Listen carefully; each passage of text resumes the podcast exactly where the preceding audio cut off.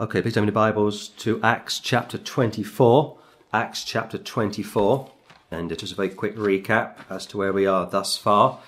And last week we ended in verse, I think it was 22, which I'll read to you in a moment. But Paul has been detained against his will for around 12 days. And I mean just that. He was detained, he was arrested. And organized religion is officially reporting Paul for being a so called cult leader and a heretic. And yet the truth of the matter is, is that he was correct. He was very much in the will of the Lord. And it was his cohorts, if you will, his colleagues from a Jewry that were on the wrong side of the Lord. And therefore they have taken upon themselves to report Paul to a pagan Gentile leader. Talk about ironic. By verse 5 from Acts 24, he has been referred to as a ringleader. A ringleader. Not the ringleader, but a ringleader, which shows me that he was one of many leaders in the early church, which rules out Peter being the so called first pope. But it's very interesting to me when we look at Acts 22, 23, 24, and 25, because Paul has been summoned. Paul has been detained, and Paul has been expected to give a defense of himself to his, on the one hand, unsaved Jewish colleagues, can I say, and on the other hand, to unsaved Gentile superstitious leaders. And this is spoken about in 1 Corinthians chapter 1, verse 18. For the preaching of the cross is to them that perish foolishness, but unto us which are saved it is the power of God. And I can vouch for that, that preaching on the street is foolishness. It's a big joke. And people look at us and they think they need to get a life. And yet, what life would they suggest that we should have? And also from 1 Corinthians chapter 1. For the Jews require a sign, and the Greeks seek after wisdom. But we preach Christ crucified, unto the Jews a stumbling block, and unto the Greeks foolishness. But unto them which are called, both Jews and Greeks, Christ the power of God and the wisdom of God. There's no doubt that to preach Christ crucified was and is a stumbling block to the Jews, but to the Greeks, to those from civilization, to the Gentiles, it is foolishness. And therefore the Lord gets great glory when he sits back and watches one of his saints preach the gospel. Foolishness to the world, a stumbling block to the Jews, and yet the Lord, as I say, takes great delight when he gets to see one of his people preach the gospel. Also from 1 Corinthians chapter 1, 25, because the foolishness of God is wiser than men, and the weakness of God is stronger than men. Absolutely true. And one last quote from 1 Corinthians chapter 1 before we get into Acts 24. But God hath chosen the foolish things of the world to confound the wise, and God hath chosen the weak things of the world to confound the things which are mighty, and the base things of the world and things which are despised hath God chosen, yea, and things which are not to bring to naught things that are, that no flesh should glory in his presence. It's all about grace. And when I say grace, I mean God's righteousness at Christ's expense or God's riches at Christ's expense. So here we are in Acts 24. And uh, just to let you know, this is broadcast number 55.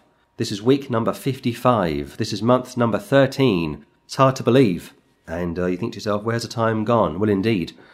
Some years ago, a well known American preacher was given the task to teach the Word of God. And he said to his sponsors that he could do it in five years. And some of those uh, broadcasts were very interesting, and I've heard some of them over the years. But what's interesting to me is that it took him five years to teach the entire Bible, and yet yours truly has been on his feet for the last 55 weeks and hasn't yet finished Acts the Apostles, just one book out of the entire Bible. And that great brother, who's now the Lord, when he went through the entire Bible, would skip many verses and say something along the lines of, read these verses in your own time. Now, I guess to be fair to him, he thought to himself, I can't do the entire Bible in five years. It would take maybe 15 years to do the entire Bible. So I will give a overview of the Bible and understand that. But my goal, my aim 13 months ago was to read through the entire book of Acts of the Apostles. And it's been a great blessing and it remains a great blessing for me to do this.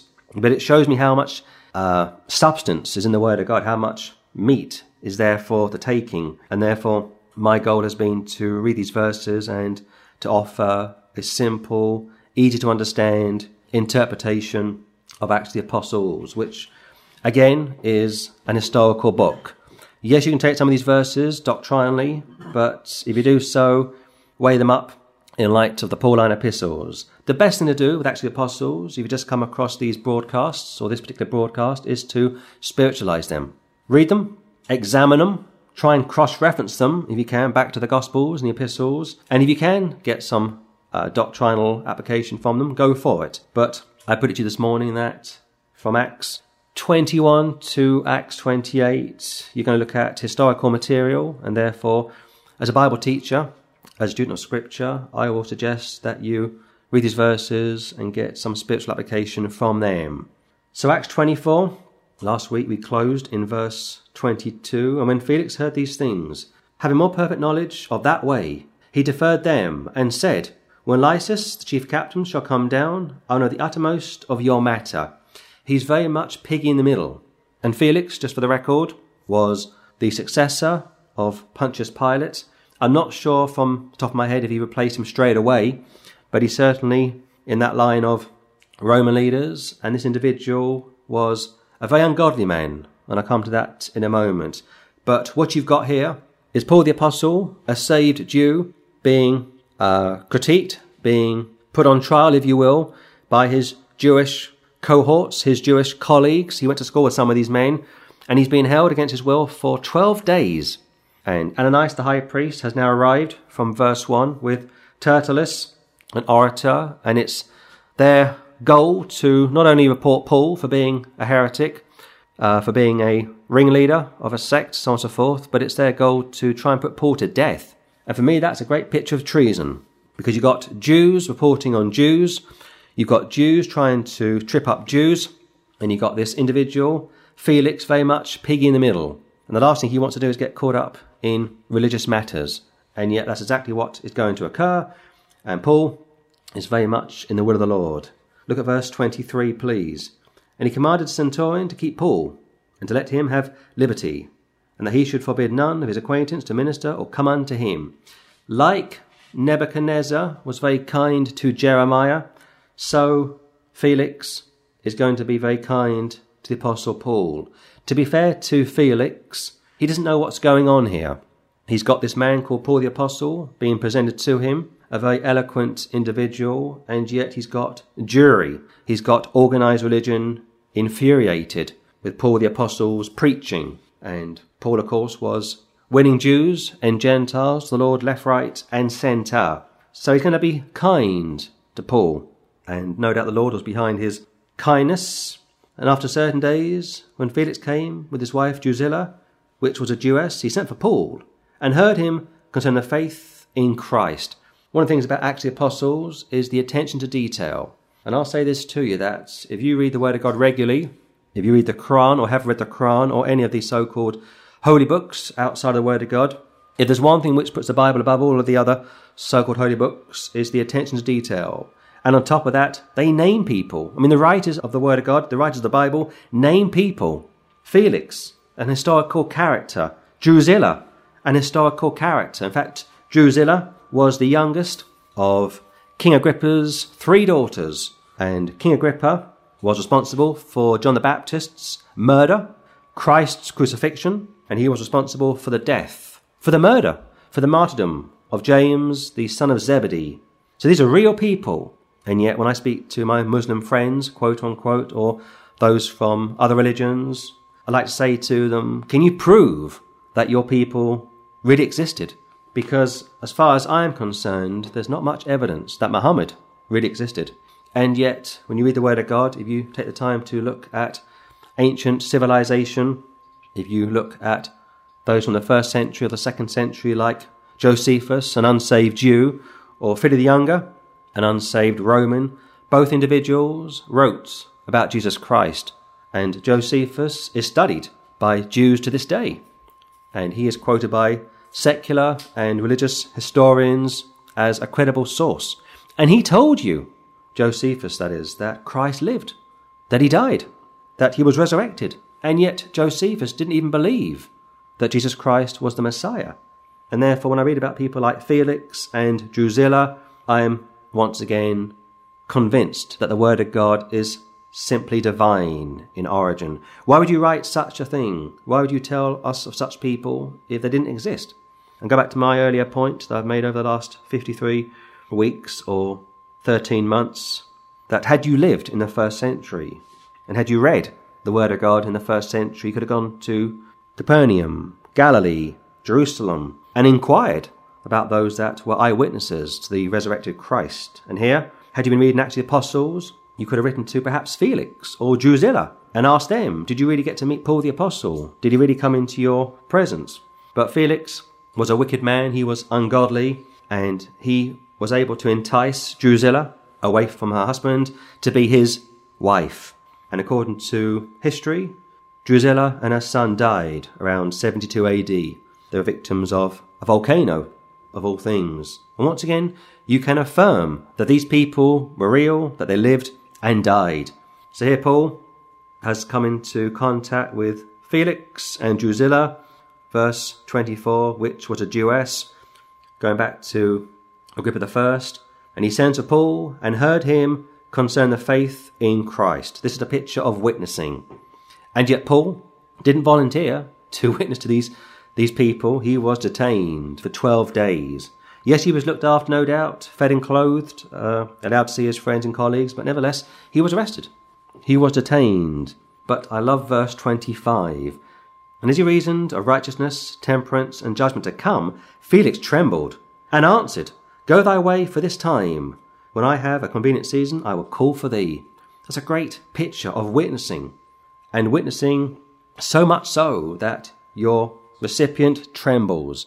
And I've watched uh, news broadcasts over the years, and I've seen some of these high profile funerals, and I've seen politicians and pop stars and entrepreneurs receiving a great Christian burial, quote unquote. And I thought to myself, wouldn't it be great if the priest or the pastor was to preach the gospel? I mean, really preach the gospel. I mean, denounce some of those people in the church. Just imagine for one moment you got a priest or a vicar saying, and I can see a well known sodomite down there, and I can see a well known adulterer down there, and I can see a well known fornicator down there, if you repent, you're going to perish. Wouldn't that be great?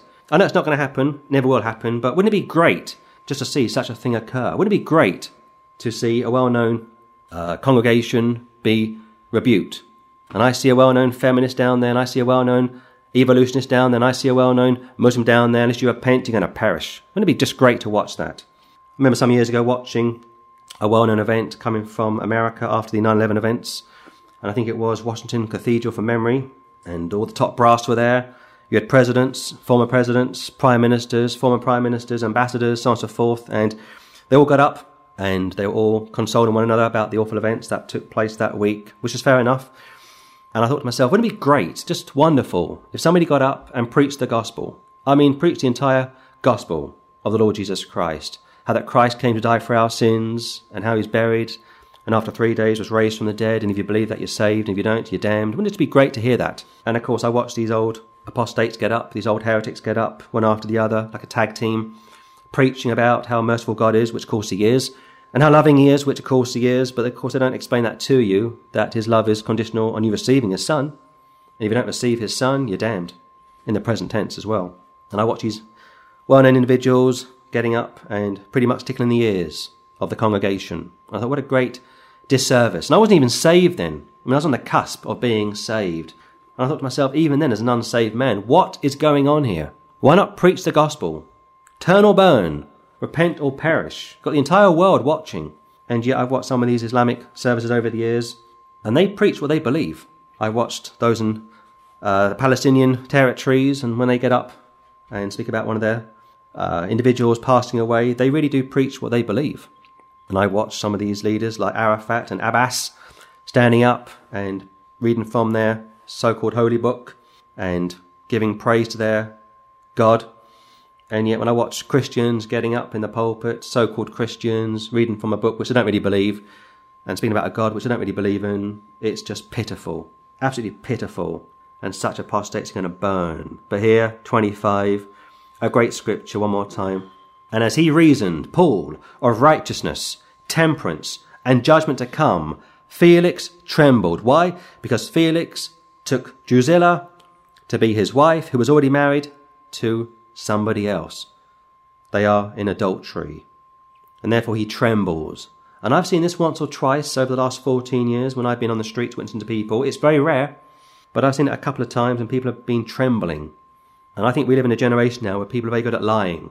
Meaning this, that you can preach the gospel to unsaved people and they can say to you, well, that's just your opinion, or I don't particularly care. They can laugh in your face, and yet inside they are probably quaking. I think people are very good at putting on a face. People like to pretend that they're not overly concerned with what you've just told them, and yet they are absolutely shaken with fury, with anger, with fear inside. I remember some years ago a sister telling me that she was going through her local town one Saturday afternoon, and there was a street preacher preaching, and he was preaching such a strong message that she was absolutely infuriated with him. And she went over to almost assault him. And her uh, lover, lover at the time, her boyfriend at the time, had to restrain her. And it turned out this woman was a witch. It turned out this woman was into spells, was into the occult. And she was so disturbed by this preacher's preaching of righteousness, temperance, and judgment to come that not only did she want to assault him, but that she went home and got saved. That's pretty rare. And that witch, that woman in the occult, got saved and was able to lead her son and form a partner to the Lord, and they got saved as a result of coming into contact with that preacher. It's pretty rare. And yet here, Felix from history doesn't get saved. Drusilla from history doesn't get saved. You think, why would that be? Because the preaching of the gospel is foolishness to those that perish. Go back to my account from 9 11, all those years ago. And you think to yourself, why didn't the Lord speak to those apostates, those heretics? Because they are past redemption. God's given up on them. This generation is wicked. People say that our nation is to be blessed, or we are to be blessed, or we are a blessed nation. No, we are not a blessed nation anymore. We are a cursed nation. This nation that I am a part of is drenched in blood. Blood of aborted babies. We've now got same sex marriage. We've now got apostasy. We've got modern Bibles. We've got a weak, pathetic, impotent church. Why is God going to speak to such people to call unsaved people to be saved. The preachers aren't saved. The vicars aren't saved. The preachers are not saved. And if they are, they are heretics. They are past redemption. So the Lord simply remains silent. Like when he came into contact with Herod, he remained silent. Did you notice that? And yet when he stands in the presence of Pilate, he has a very brief conversation with him. And the last word that Pilate heard from Christ was seen. But before that, he would say, I came to testify of the truth. And Pilate says in a somewhat glib manner, What is truth? And he turns his back on the Lord Jesus Christ and walks out of his presence. And that really was the end of Pontius Pilate, who also, we are told from tradition, never believed on the Lord Jesus Christ. This is the truth of the matter. Some people are past redemption. And yet we don't know whether somebody is past redemption or not. And that's why we should preach to people and pray for people. But here, Paul, a great man of God, has caused Felix, the governor of Judea, Jerusalem, a VIP, to tremble. And therefore he says to Paul, Go thy way for this time. Get out of my sight, Paul. You are convicting me. You are disturbing my spirit. And when I have a convenient season, I will call for thee. He had no interest in hearing the gospel or hearing about Paul preaching about righteousness, temperance, and judgment to come because he was bogged down in sin. He was in an adulterous relationship with Drusilla. King Agrippa's youngest of three daughters.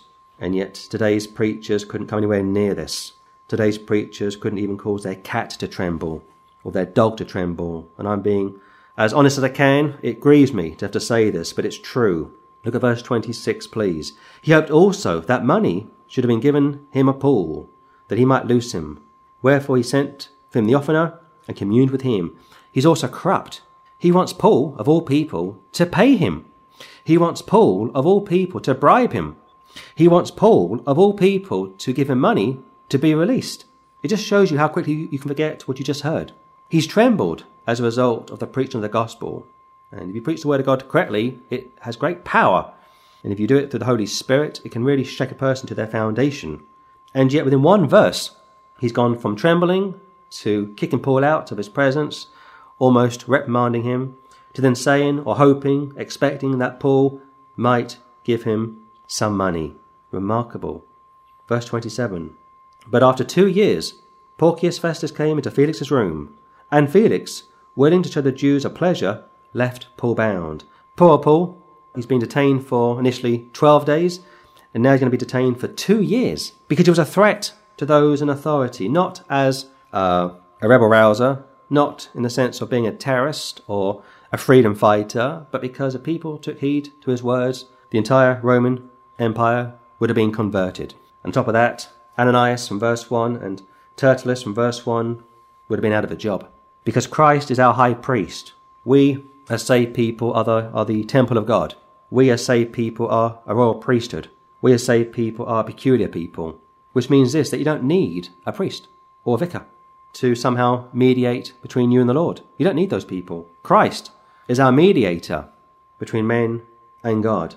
So 27 verses from Acts 24, and on the one hand, you got Paul detained, having to defend himself in the presence of Ananias, an unsaved Jew, in the presence of Tertullus, an unsaved orator, having to defend himself in the presence of Felix, an unsaved, superstitious, pagan Gentile, and having to give a defense of himself in the presence of Drusilla, a Jewess, an unsaved lady caught up in an adulterous relationship with Felix, the governor of Judea. You've got the world of politics intermingling with the world of royalty. Agrippa was a king, Felix was a governor. And yet, the best of the best have come into contact with Paul the Apostle, and Paul preaches to them, and Paul, like the Lord Jesus Christ, doesn't get them saved.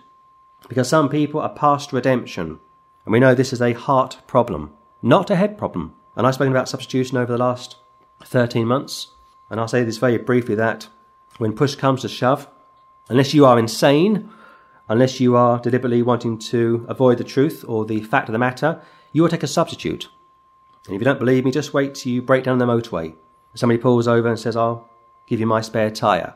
Only a fool would say, No, thank you, I'm going to walk home.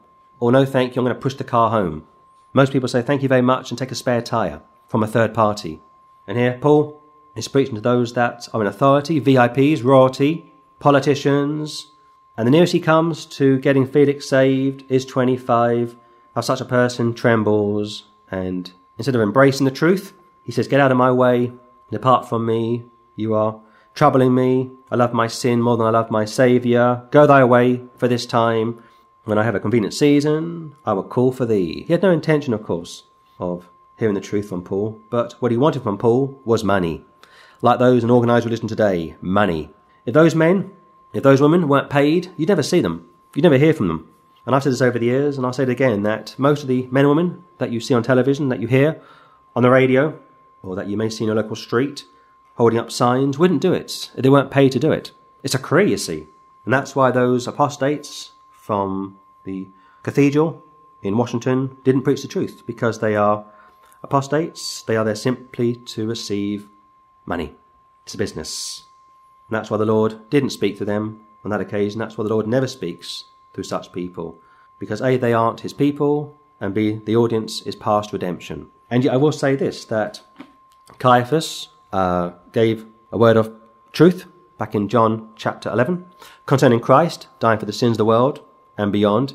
Even Nebuchadnezzar, back in Daniel chapter 4, I think it is, spoke the truth concerning the Lord being the God of the whole earth. And that shows you how far we've fallen. That shows you how, cha- how times have changed. You've got Caiaphas preaching to the Jews, and many get saved. You've got Nebuchadnezzar writing about the Lord being the Lord, and perhaps got saved. And yet, two, three thousand years on, well known preachers, pastors, vicars, and priests wouldn't dare preach the gospel. And the Lord says, That's okay. You're damned. Your congregation is damned. And yet, every so often, the truth gets through, like that lady who got saved some years ago, thanks to a local street preacher. Every so often, the Word of God comes through. Every so often, the truth is preached. And sometimes by those that you wouldn't even have thought would do such a thing. And I think when the judgment seat comes around, I think many people are going to be quite surprised how just ordinary people, like a school cleaner, a cook, a bus driver, were able to do great things for the Lord. And they weren't even known by their communities, and yet preachers, pastors, vicars, well known, VIPs on six, seven figure salaries going to arrive in eternity with nothing to show for their lives whatsoever. And 27 one final time, but after two years, Porcius Festus came into Felix's room And Felix, willing to show the Jews a pleasure, left Paul bound. He's complicit with this conspiracy. He too has no interest in Paul. He too has no interest in the Lord God. He too has no interest in the Lord Jesus Christ. And yet, in spite of all of this, 1 Corinthians chapter 1, God takes great pleasure in the preaching of the gospel, of the preaching of the cross, preaching Christ crucified in ways that we don't quite understand. And I've seen this myself over the years. I've seen people ridicule me, laugh at me. I've seen parents tell their children to ignore me. Don't take a tract from him. And I've seen husbands reprimand their wives for taking a tract from me. I've seen wives walk back to me and put a tract back in my hand and say to me, My husband doesn't want me to have this. And they laugh at me, they laugh at the, uh, the, the cross, they laugh at the Lord Jesus Christ, they laugh at the gospel, and one day the Lord's going to laugh in their faces. So I'm not overly worried about these types of situations because the Lord is sovereign and he uses such events for his glory. And yet, Paul, 27 verses from Acts 24, is attained, is able to preach to them, and yet no one gets saved as a result of Paul's attention and witnessing. And yet, it's not about them, it's not about Paul, it's about God. God gets the glory, Christ gets the glory, the Holy Ghost gets the glory. So push on if you are a street preacher, push on if you are an evangelist, push on if you are trying to do something for the Lord in your town, in your city, in your country. You might not see any fruit, but that doesn't mean that the Lord isn't greatly rejoicing in what you are doing. So there you are, 27 verses from month number 13, broadcast number 55. And next week it'll be broadcast number 56. And next week it'll still be month number 13. And next week, Lord willing, we'll be in Acts chapter 25.